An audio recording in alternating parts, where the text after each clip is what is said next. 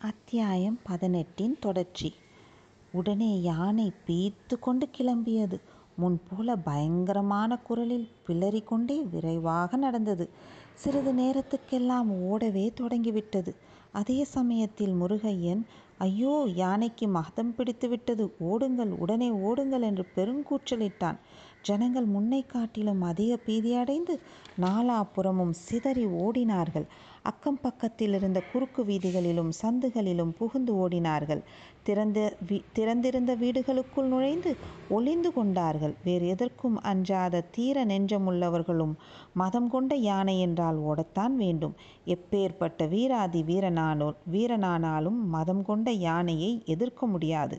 ஆயுதங்களுடனே எதிர்த்து நிற்பதும் இயலாத காரியம். நிராயுத பாணிகளான ஆண்களும் பெண்களும் முதியோர்களும் பாலர்களும் மத யானைக்கு முன்னால் சிதறி ஓடாமல் வேறு என்ன செய்ய முடியும்? யானை திருவாரூர் நகரத்தை தாண்டியது. இளவரசர் யானையை நேரே தஞ்சாவூர் சாலையில் செலுத்துவதற்கு பதிலாக வடமேற்கு திசையை நோக்கி செலுத்தினார்.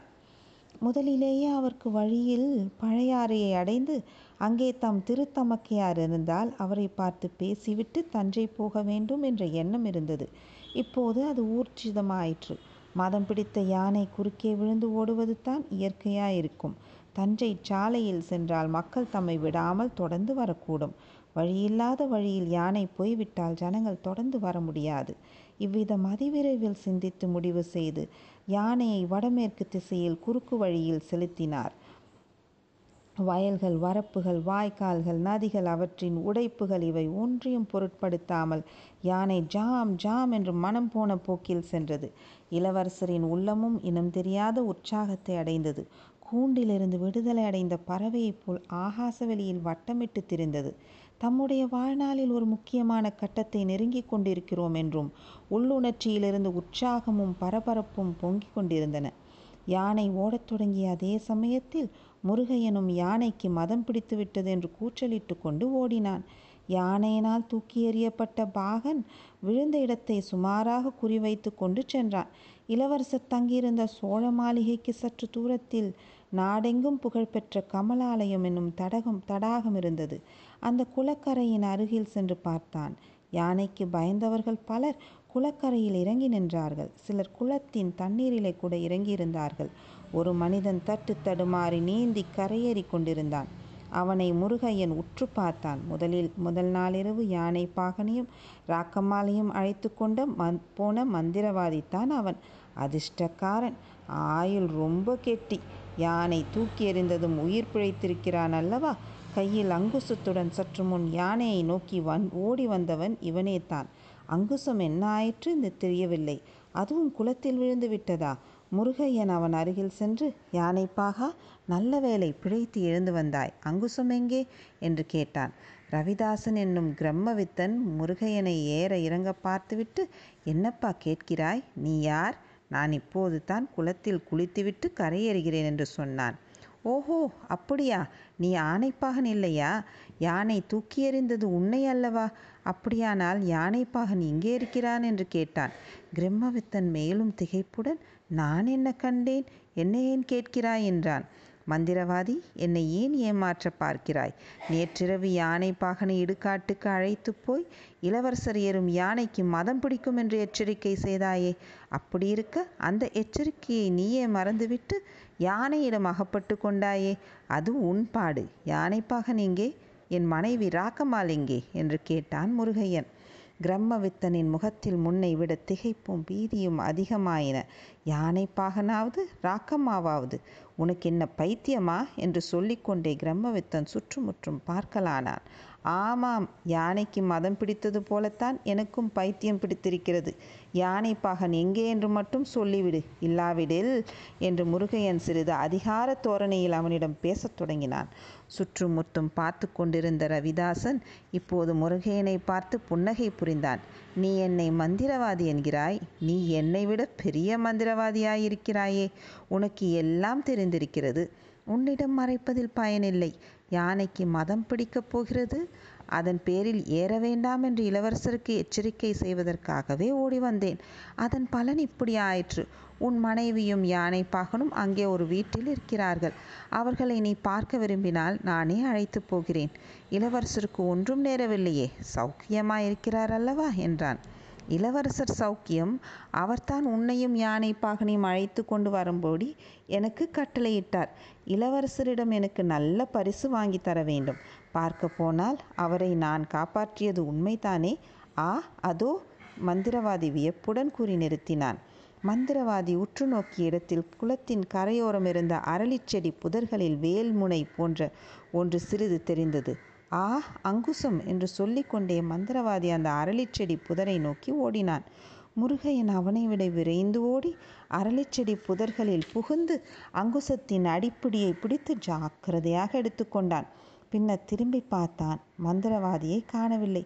அடாடா ஏமாந்து போய்விட்டோமே என்று துணுக்கத்துடன் அங்கும் இங்கும் ஓடி பார்த்தான். பயனில்லை.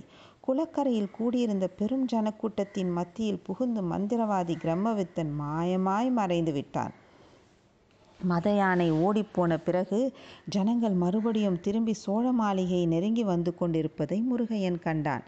ஆனால் அங்கே அவன் நிற்கவில்லை. முதல் நாள் மந்திரவாதியை அவன் பார்த்த வீடு எந்த திசையில் இருந்தது என்பதை நினைத்து பார்த்து கொண்டு அதை நோக்கி சென்றான். வழியெல்லாம் ராஜவீதிகளிலெல்லாம் ஜனங்கள் ஆங்காங்கு கூடி கூடி நின்று பேசிக்கொண்டிருந்தார்கள் மத யானை ஓடியதை பார்த்தவர்களில் சிலர் யானையின் பேரில் யாரோ ஆள் இருந்ததாக தோன்றியது என்றார்கள். மற்றும் சிலர் அதை மறுத்தார்கள். அது எப்படி இருக்க முடியும்? யானை பாகனை தூக்கி எறிந்தவுடனே தான் யானை ஓடத் தொடங்கிவிட்டதே. அதன் பேரில் யார் ஏறி இருக்க முடியும்? என்றார்கள். எல்லாரும் இவ்வாறு விவாதித்து கொண்டே சோழ மாளிகையை நோக்கி திரும்பிக் கொண்டிருந்தார்கள். தங்கள் இதயம் கவர்ந்த இளவரசருக்கு அபாயம் ஒன்றும் நேரவில்லை என்பதை உறுதிப்படுத்திக் கொள்வதற்கு ஜனங்கள் அனைவரும் ஆவலாக இருந்தார்கள். முருகையன் ஜனங்கள் வந்த திசைக்கு எது திரசியில் சென்று குறிப்பிட்ட சந்தை அடைந்தான். அங்கே அப்போது ஜன நடமாட்டமே இருக்கவில்லை. எல்லாரும் ராஜ வீதிகளுக்கு போய்விட்டார்கள். இரவில் பார்த்த வீட்டை பகலில் அவ்வளவு சுலபமாக அடையாளம் கண்டுபிடிக்க முடியவில்லை. உற்று பார்த்து கொண்டே முருகையன் போனான். ஒரு வீடு மட்டும் வெளிப்புறம் பூட்டப்பட்டிருந்தது. உள்ளே இருந்து ஏதோ முணுகல் சத்தம் கேட்டுக்கொண்டிருந்தது. அந்த வீட்டுக்கு பக்கத்தில் ஒரு பாழும் வீடு இருந்தது. முருகையன் அந்த பாழும் வீட்டில் புகுந்து அடுத்த வீட்டின் மேற்கூரையில் ஏறி முற்றத்தில் குதித்தான். அவன் எதிர்பார்த்தபடியே அங்கே யானை பாகன் தென்பட்டான். அவன் வெறி கண்டவனைப் போல் தோன்றினான். அவனுடைய கால்களையும் கைகளையும் கட்டியிருந்ததும் அல்லாமல் ஒரு தூணோடும் அவனை சேர்த்து கட்டியிருந்தது. யானை பாகன் தன் கை கட்டுக்களை பல்லால் கடித்து அவிழ்த்து பெருமுயற்சி செய்து கொண்டிருந்தான். நடு நடுவில் கடிப்பதை நிறுத்திவிட்டு கூச்சல் போட்டு கொண்டும் இருந்தான். முருகையனை பார்த்ததும் அவன் முகத்தில் சிறிது தெளிவு ஏற்பட்டது. நாகைப்பட்டினத்திலேயே அவன் முருகையனை பார்த்திருந்தான். இளவரசருக்கு வேண்டியவன் என்பதையும் அறிந்து கொண்டிருந்தான். ஆகையால் இப்போது பரபரப்புடன் முருகையா அவிழ்த்துவிடு அவிழ்த்துவிடு. சண்டாளர்கள் என்னை ஏமாற்றிவிட்டார்கள். இளவரசருக்கு அபாயம் ஒன்றும் நேரவில்லையே என்றான். முருகையன் கட்டுக்களை அவிழ்த்துவிட்டு கொண்டே காலையில் நடந்தவற்றை சுருக்கமாக கூறிவிட்டு யானை பாகனிடம் அவனுக்கு நேர்ந்தது என்னவென்று விசாரித்தான். யானை பாகனும் ஒருவாறு தட்டு தடுமாறி கூறினான். அத்தியாயம் பதினெட்டின் தொடர்ச்சி. யானை பாகனும் ஒருவாறு தட்டு தடுமாறி கூறினான். யானைக்கு மதம் பிடித்தாலும் தனக்கு ஒன்றும் நேராமல் மந்திர கவசம் தருவதாகச் சொல்லி இந்த வீட்டுக்கு அழைத்து வந்தார்கள் என்றும் இங்கே வந்ததும் சாம்பிராணி புகை போட்டுக்கொண்டே மந்திரவாதி மந்திரம் ஜபித்தான் என்றும் அப்போது தனக்கு மயக்கமாக வந்து தூங்கி விழுந்து விட்டதாகவும் கண் விழித்து பார்த்தபோது தன்னை தூணோடு கட்டி போட்டிருந்ததாகவும் கூறினான். இருவரும் அந்த வீட்டை விட்டு வெளியேறி சோழ மாளிகையை நோக்கி விரைந்து சென்றார்கள். அவர்கள் அம்மாளிகையை அடைந்தபோது அங்கே முன்னைவிட பெருங்கூட்டம் கூடியிருப்பதையும் ஜனங்கள் மிக்க கவலையோடு பேசிக்கொண்டிருப்பதையும் கண்டார்கள்.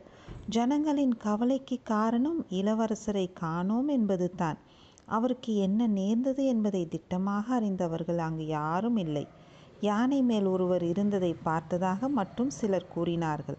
அவர் ஒருவேளை இளவரசராக இருக்கலாம் என்று ஊகித்தார்கள்.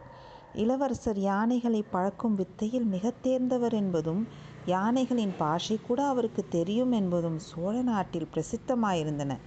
ஆகையால் மதங்கொண்ட யானையினால் ஒருவருக்கும் தீங்கு நேரிடாமல் அதன் மதத்தை அடக்கும் பொருட்டு பொன்னியின் செல்வர் யானை மேல் ஏறிச் சென்றிருக்க வேண்டும் என்று சிலர் தங்கள் உறுதியான நம்பிக்கையை தெரிவித்தார்கள். இச்சமயத்திலே அங்கே முருகையனும் யானை பாகனும் வந்தார்கள்.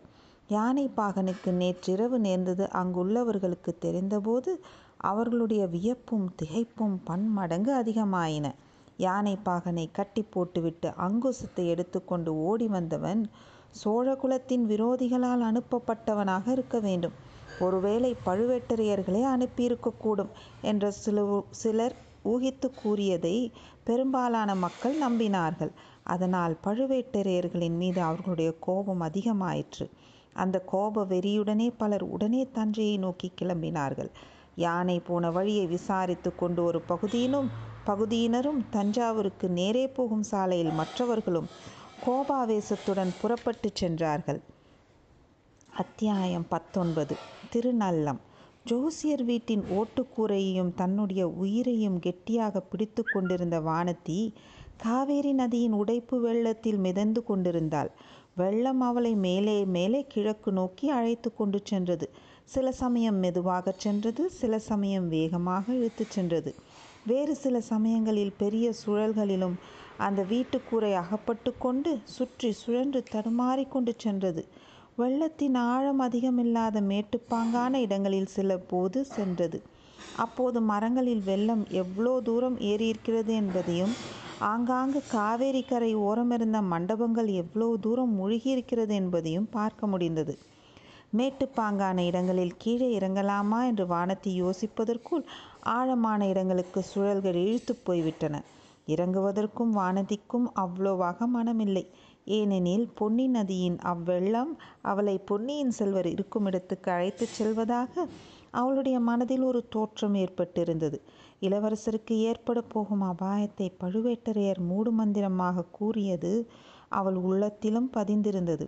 அவரை அந்த அபாயத்திலிருந்து பாதுகாக்கவே காவேரி நதி தன்னை அழைத்து போவதாக அவள் எண்ணிக்கொண்டாள். ஆஹா அந்த பூங்குழலிக்குத்தான் எவ்வளவு கர்வம்! இளவரசர் விஷயத்தில் எவ்வளவு உரிமை கொண்டாடுகிறாள்! ஆயினும் உரிமை கொண்டாடுவதற்கு காரணம் உண்டு. இன்று இளவரசர் பிழைத்திருப்பதே பூங்குழலினால் தானே! ஒரு நாளும் இல்லை. அந்த குழந்தை ஜோதிடர் கூறியதைத்தான் வானத்தி கேட்டிருந்தாலே இளவரசர் பிறந்த வேலை அப்படி. அவருக்கு இம்மாதிரி கண்டங்கள் பல வரக்கூடும். ஆனால் அவர் உயிருக்கு ஒன்றும் ஆபத்து வராது. உலகத்தை ஆள பிறந்தவரை கேவலம் கடலும் புயலும் நதி வெள்ளமும் என்ன செய்துவிடும்? அவர் அவ்விதம் உயிர் தப்புவதற்கு யாரேனும் ஒரு வியாஜமாக வேண்டும். பூங்குழலிக்கு அத்தகைய பாக்கியம் கிடைத்திருக்கிறது. அதற்காக அவள் உரிமை எப்படி கொண்டாடலாம்? எனினும் அம்மாதிரி பாக்கியம் தனக்கும் ஒரு தடவை கிட்டக்கூடாதா? என்ற ஏக்கம் வானத்தியின் இதய அந்தரங்கத்தில் நீண்ட காலமாக இருந்து கொண்டிருந்தது. சில சமயம் கூரை சுழன்று திரும்பிய போது பின்னால் வெகு தூரத்தில் படகு ஒன்று வருவதை வானதி பார்த்தாள். அதில் பெண் ஒருத்தியும் புருஷன் ஒருவரும் இருப்பதும் தெரிந்தது. யாரென்று நன்றாய் தெரியவில்லை. பெண் படகு செலுத்தியதை பார்த்ததும் அவள் ஒருவேளை பூங்குழலியாக இருக்கலாம் என்று தோன்றியது. தன்னை வெள்ளத்திலிருந்து காப்பாற்றத்தான் வருகிறாளா? இளைய பிராட்டி அனுப்பி வைத்திருக்கிறாரா? போதும் போதும். அவளுக்கு இளவரசர் கடமைப்பட்டிருப்பதே போதும். நானும் வேறு நன்றி கடன் பட வேண்டாம். கூடவே கூடாது. தான் அவளால் இந்த வெள்ளத்திலிருந்து காப்பாற்றப்படுதலே கூடாது. சில சமயம் படகு அவளுக்கு அருகில் நெருங்கி வந்துவிட்டது போல் இருந்தது சில சமயம் கூரை வேகமாக சென்று படகை வெகு தூரம் பின்னால் விட்டுவிட்டுச் சென்றது. இவ்விதம் படகு கண்ணுக்கு மறைந்திருந்த ஒரு சமயத்தில் வீட்டுக்கூரை திசை திரும்பி தெற்கு நோக்கி செல்வது போல தோன்றியது. இவ்வாறு வெகு தூரம் போயிற்று. காவேரியின் தென்கரையை தாண்டி தெற்கே ஒரே சமுத்திரம் போல தோன்றிய வெள்ளப்பிரதேசத்தில் சென்றது. கடைசியில் அந்த தண்ணீர் வெள்ளத்தின் எல்லை கண்ணுக்கு புலப்பட்டது. ஆஹா இது ஒரு நதியின் கரை போல் அல்லவா காணப்படுகிறது? ஆம் ஆம். இது அரசலாற்றங்கரை தான் காவேரி உடைப்பு வெள்ளம் நடுவில் பல பிரதேசங்களை முழுகடித்து கொண்டு வந்து இந்த ஆற்றில் விழுந்து கலந்திருக்கிறது. இதன் தென்கரை சிறிது மேடாக இருப்பதால் அதற்குள் அடங்கிச் செல்கிறது என்று தனக்குள் பேசிக்கொண்டாள். அந்த நதிக்கரை அதன் மரங்கள் அடர்ந்த தோற்றம் அவளுக்கு பழக்கப்பட்ட இடமாக தோன்றியது. பூர்வ ஜென்ம வாசனையைப் போல் ஞாபகம் வந்தது. இல்லை இல்லை இந்த ஜென்மத்தில் இரண்டு மூன்று தடவை பார்த்த இடம்தான். அவள் திருநல்லம் என்னும் க்ஷேத்திரத்தை நெருங்கி வந்து கொண்டிருக்க வேண்டும். அங்குள்ள ஆலயத்தை மழவராயர் மகளார் செம்பியன் மாதேவி தன் அருமை கணவரான கண்டாரதித்த சோழரின் ஞாபகமாக கருங்கல் திருப்பணியாக செய்ய ஆவல் கொண்டிருக்கிறார். அந்த நதிக்கரையில் சோழ குலத்தார்கள் தங்குவதற்கு வசந்த மாளிகை ஒன்றும் இருக்கிறது. செம்பியன் மாதேவி ஒரு சமயம் இளைய பிராட்டியை அவ்விடத்துக்கு அழைத்துச் செல்ல அவருடன் தானும் போனதுண்டு. அந்த வசந்த மாளிகையை ஒட்டிருந்த தோட்டங்களிலே சென்று பறவைகளின் இனிய கீதங்களை கேட்பதில் தனக்கு எவ்வளவு ஆர்வம் இருந்தது. ஆகா அப்போது அங்கு நடந்த ஒரு சம்பவம் வானத்தியின் உள்ளத்தில் என்றும் மறக்க முடியாதபடி ஆழ்ந்து பதிந்திருந்தது. அத்தியாயம் இருபது. பறவை குன்றுகள். குடும்பாலூரிலிருந்து வானத்தி பழையாறை நகருக்கு வந்த புதிதில் சோழ நாட்டின் நீர்வளம் அவளை ஒரே ஆச்சரிய கடலில் ஆழ்த்தியிருந்தது. கொடும்பாலூர் பக்கத்தில் நதி ஒன்றும் கிடையாது ஏரிகள் உண்டு.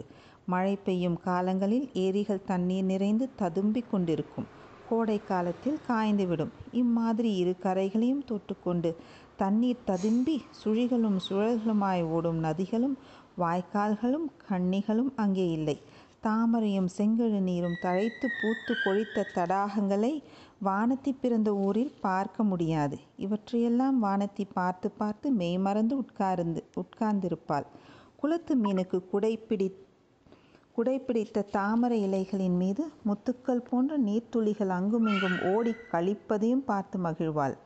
கமல மலர்களையும் அள்ளி பூக்களையும் கருவண்டுகள் சுற்றி சுழன்று வந்து ஆடி பாடுவதை கண்டதும் பரவசமாகி விடுவாள் பொழுது போவதே தெரியாமல் போய்விடும். ஒரு சமயம் வானத்தியும் குந்தவியும் செம்பியன் மாதேவி அழைத்ததன் பேரில் திருநள்ளத்துக்கு போயிருந்தார்கள்.